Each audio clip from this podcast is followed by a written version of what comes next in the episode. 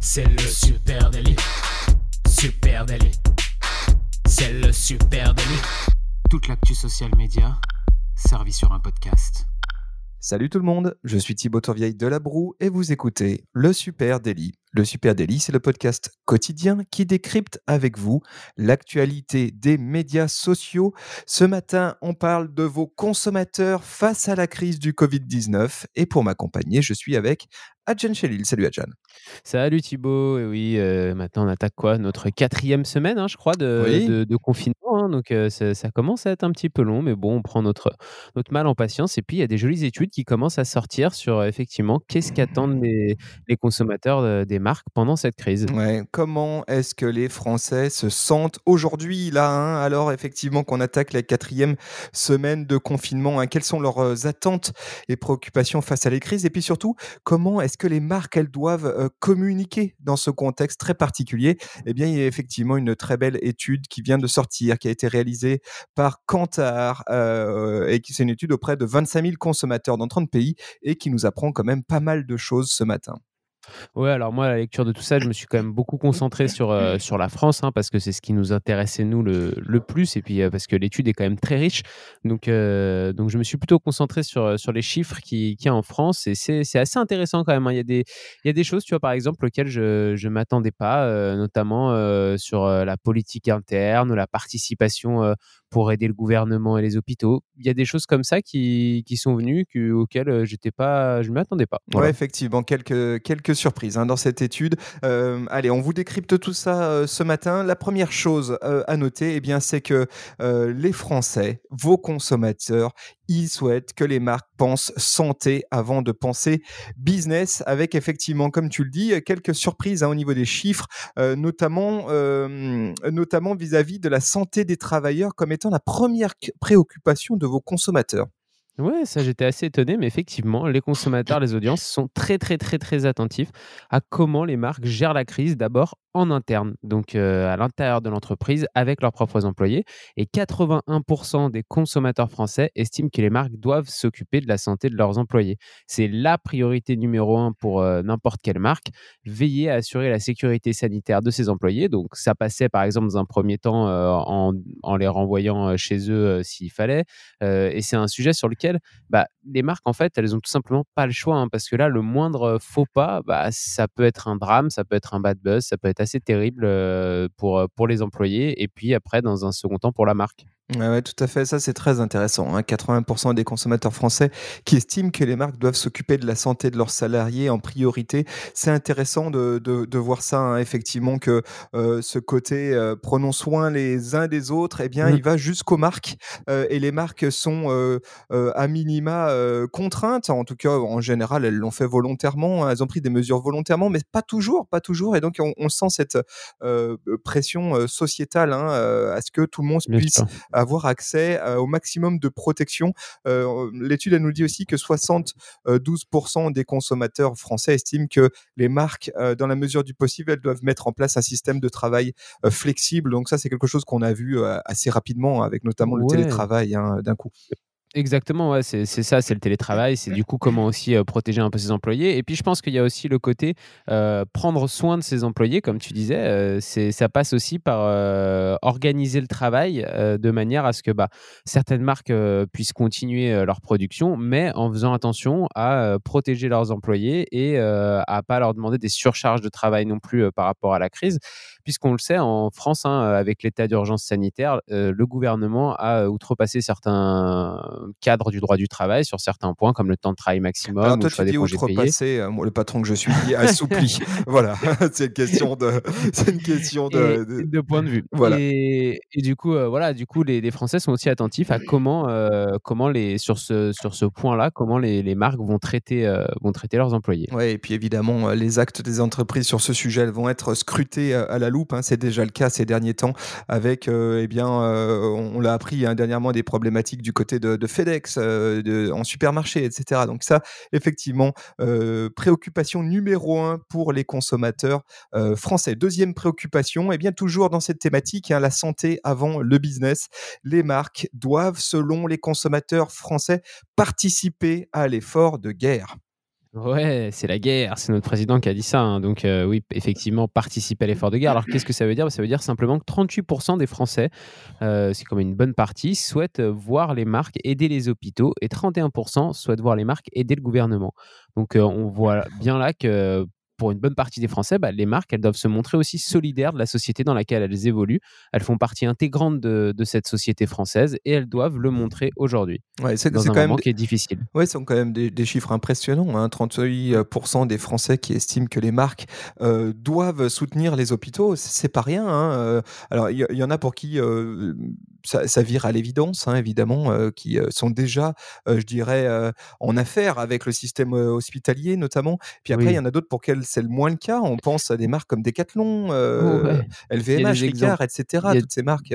Il y a des exemples assez incroyables. Effectivement, Decathlon qui produit, on va on peut en reparler deux secondes, mais qui produit un masque de snorkeling. Donc, pour ceux qui savent pas, c'est de la plongée avec masque et tuba, qui s'appelle Easy Breath. Et ben en fait, ils ont eu la bonne idée de partager tout simplement les plans de ce masque euh, parce que en fait, en imprimant une valve produite avec une imprimante 3D, on peut euh, adapter ces masques à des appareils d'assistance respiratoire. Et du coup, bah, Decathlon a stoppé la vente de, de son masque pour euh, donner les 30 000 masques qui lui restaient dans ses stocks aux hôpitaux euh, en France. Donc, c'est un bel exemple là de, de, soutien et d'aide aux hôpitaux. Et puis après, bah ouais, tu le disais, il y avait LVMH, il y a Pernod Ricard aussi qui a donné 70 000 litres d'alcool pour produire du gel hydroalcoolique. LVMH qui a transformé une partie de ses usines de, production de parfums pour produire du, gel aussi. Et puis LVMH et Bouygues qui ont décidé d'offrir une grande quantité de masques à la France et de, faire venir des masques de Chine directement. Donc là, c'est des très très grosses marques, hein, mais il y a aussi des très belles petites, des très belles petites choses qui se sont passées au niveau local avec des plus petites marques, mais qui ont aidé à leur niveau. Et au final, bah, je trouve que c'est ça qui est important, c'est que même quand on est une petite marque, euh, bah, filer un petit coup de main au niveau local, c'est au final impacter aussi l'environnement dans lequel on évolue habituellement. Ouais, tout à fait. Mais au milieu de tout ça, eh bien, on, on sent poindre quand même un très fort tendanciel autour du patriotisme économique, hein, un patriotisme économique qui se renforce. Euh, c'est sûr qu'il y aura un avant et un après euh, Covid-19. euh, et je trouve euh, ha- hallucinant hein, ce qu'on est en train de vivre, comme bien, comme bien nombreux Oui. d'entre vous. Euh, Aujourd'hui, on est passé d'une échelle qui était celle du monde globalisé à une échelle euh, village, hein, à peu près, euh, ou, ou au moins quartier. Euh, et du coup, si la question du Made in France c'était déjà un sujet qui était déterminant hein, pour pas mal de consommateurs, eh ben, la tendance, elle va forcément se renforcer en sortie de crise et sans doute de manière considérable. Euh, L'étude Kantar nous apprend d'ores et déjà que 30% des Français demandent carrément à ce que les marques rapatrient leur usine en France. 30% des Français. Ouais, c'est beaucoup. ouais. Alors effectivement, tu as raison, c'est c'est quand même une, une tendance qu'on avait vu un peu naître euh, déjà euh, depuis euh, quelques années. hein. On se rappelle d'Arnaud Montebourg notamment qui avait fait toute une partie de, de sa communication politique là-dessus sur le Made in France. Et on sait que c'est un sujet qui est assez en vogue en France, mais là quand même 30% des Français, donc quasiment un Français sur trois là, qui demandent à ce que les entreprises rapatrient euh, leur euh, lieu de production en France, c'est quand même euh, vraiment conséquent. Et puis c'est quelque chose dont les entreprises, euh, bah, va falloir qu'elles s'en inspirent, hein, parce que parce qu'effectivement la sortie de la crise, on ne sait pas comment ça va fonctionner, mais elles risquent de devoir produire ici pour pouvoir vendre ici aussi. Ouais, c'est fort probable. hein. Ensuite, cette étude, elle nous dit aussi que communiquer pendant la crise, eh ben, les Français, ils disent pas non. Ça, c'est quand même la nouvelle intéressante. Euh, on le sait, hein, certains ont carrément euh, coupé leur communication, euh, parfois par souci d'économie, aussi bien souvent par peur du faux pas. hein. Et là-dessus, l'étude, nous apprend que les consommateurs français, ils ne sont pas défavorables à ce que les marques, elles communiquent au cœur de la crise. hein. À ce titre, ils sont seulement 8% à souhaiter que les marques s'arrêtent de communiquer. Oui, bah, au final, personne n'a envie de, de, voir les marques arrêter de communiquer. Euh, euh, il y a plein de choses qui peuvent être faites en termes de communication de marque qui peuvent, euh, qui peuvent servir et aider aussi, aider aussi les, les Français qui sont confinés chez eux. Alors attention quand même, hein, les Français n'ont pas non plus envie de voir des publicités de marques qui, qui peuvent apparaître complètement opportunistes dans une période aussi difficile.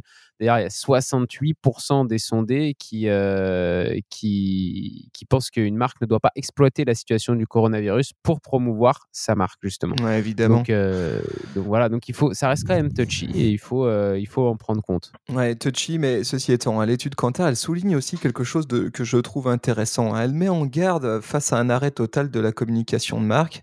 Ouais. Et à ce titre, d'ailleurs, elle révèle qu'une absence de six mois de télévision. Donc, il faut un, un scénario hein, qui est une marque qui qui, qui se retirerait de ses publicités télé pendant six mois, eh bien, ça entraînerait une réduction de 39% de la notoriété totale euh, de la marque, ce qui est, euh, intéressant, mais surtout ce qui pourrait euh, évidemment mettre à mal sa reprise hein, dans un monde de, de, fin de pandémie. donc c'est vrai qu'il y a un enjeu aussi, hein, qui est celui de garder le contact, de rester, ceci étant, visible.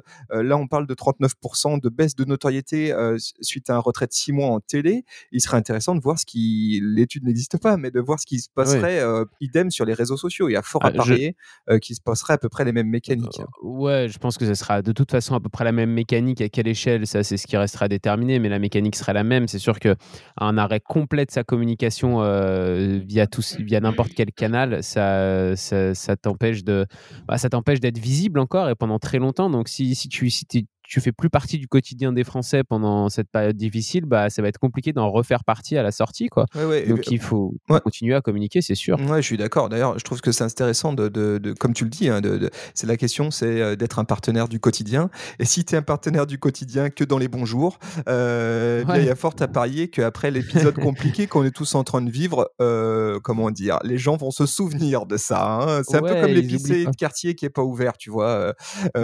moi, là, j'ai deux trois, euh, j'ai deux trois mecs un petit peu dans le dans le viseur en me disant ouais bah eux ils sont pas ouverts alors que les autres le sont. Eh ben, je m'en souviendrai. ouais, c'est vrai. C'est vrai que c'est vrai que bêtement, tu iras, plus, euh, as tendance à plus aller euh, vers celui qui t'a qui t'a aidé un petit peu euh, pendant la crise et qui était là, qui, qui a ouvert euh, qui a ouvert son épicerie, plutôt que celui qui a tout fermé effectivement. Exactement. Alors attention, hein, le maître mot, c'est pas de pub, mais par contre, oui pour de la communication. Tu l'as dit, gare à l'opportunisme. Hein. Il s'agit pas de faire de la publicité, mais plutôt de communiquer. c'est quand même pas tout à fait la même chose. Hein. Donc c'est pas l'idée, c'est pas spécifiquement de mettre en avant ses produits euh, ou ses services, mais plutôt de s'appuyer bien sûr d'autres choses, comme par exemple les valeurs de l'entreprise et puis aussi euh, l'impact positif que peut avoir euh, la marque à la société durant cette période.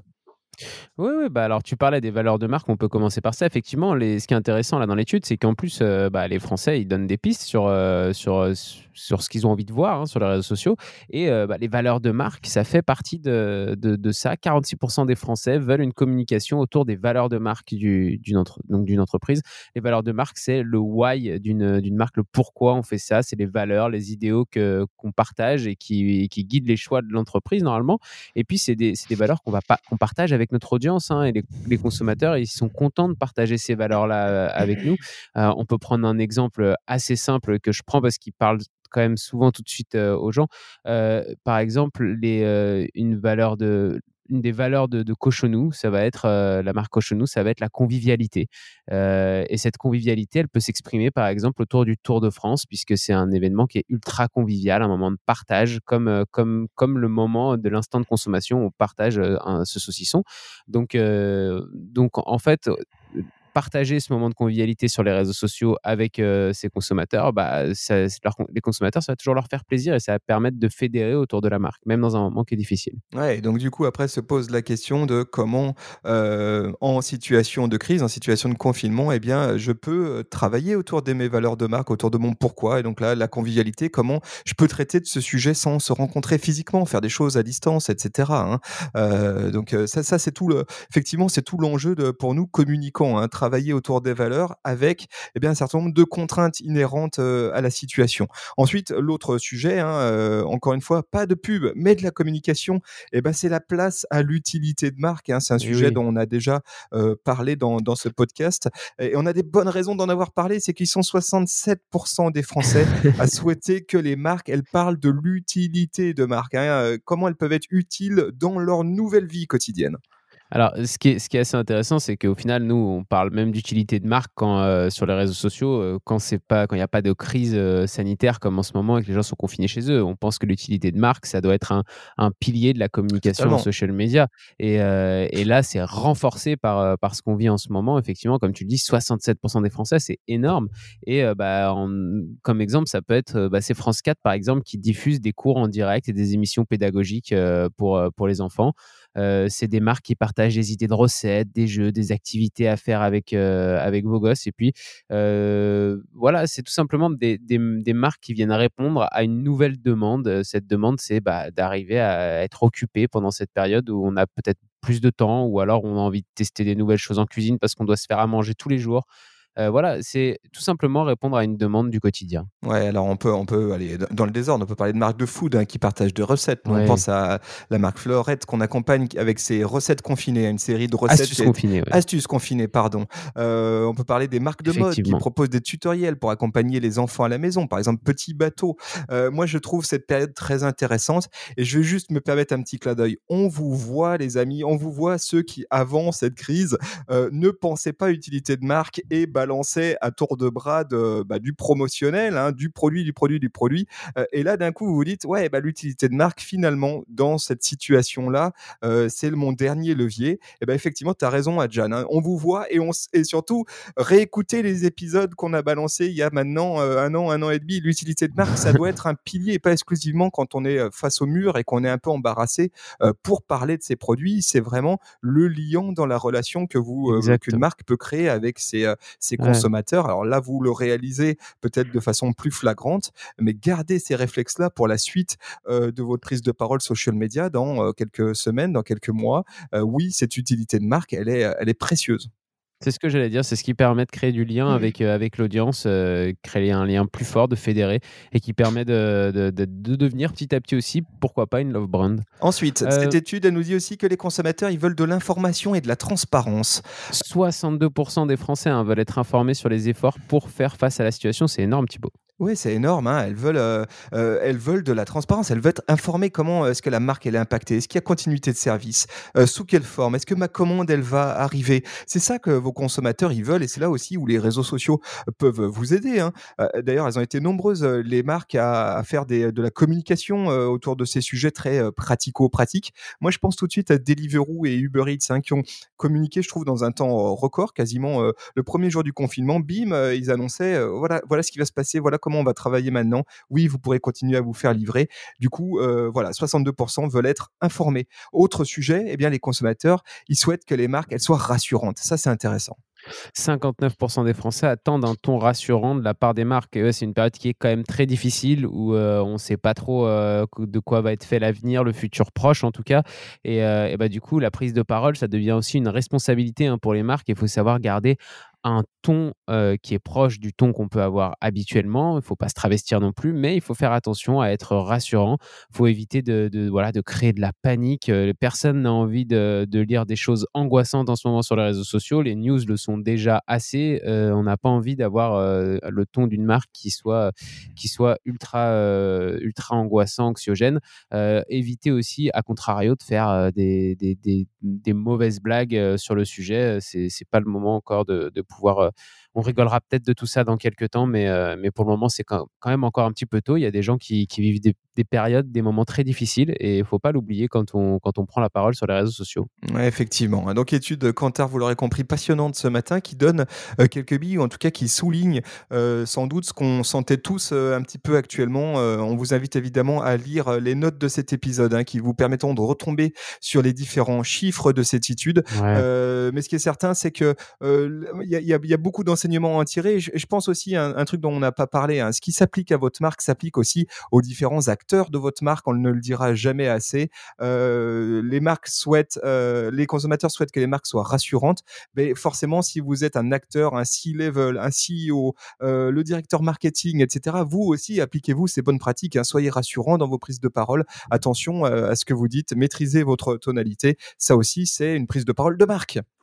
Oui, et n'hésitez pas à venir nous, nous dire euh, à Supernatif euh, ce que vous vous attendez aussi hein, de la communication des marques euh, sur Facebook, Instagram, Twitter, LinkedIn, TikTok, même Pinterest, on est partout, on vous répond. Ça nous intéresse. Et puis vous écoutez ce podcast sur une plateforme de podcast. Alors n'hésitez pas à nous laisser une petite note, un commentaire ou même vous abonner. Vous pouvez même en parler à un ami, ça serait super cool. Merci à vous tous. Et attendez, attendez, attendez, avant qu'on ne, avant qu'on ne clôture cet épisode, évidemment, comme tous les jours, on, on vous donne rendez Rendez-vous pour le super, super goûter. goûter. C'est le super goûter, c'est à 16h. Munissez-vous de votre compote, votre pomme pote, de votre euh, pépito, de vos cookies. On se retrouve à 16h. On parle euh, ensemble euh, social media. Euh, Il y a des, y a Insta Live. sur Insta Live, pardon, Instagram, arrobase, supernatif. À tout à l'heure, les amis. Allez, à tout Gros à l'heure. ciao.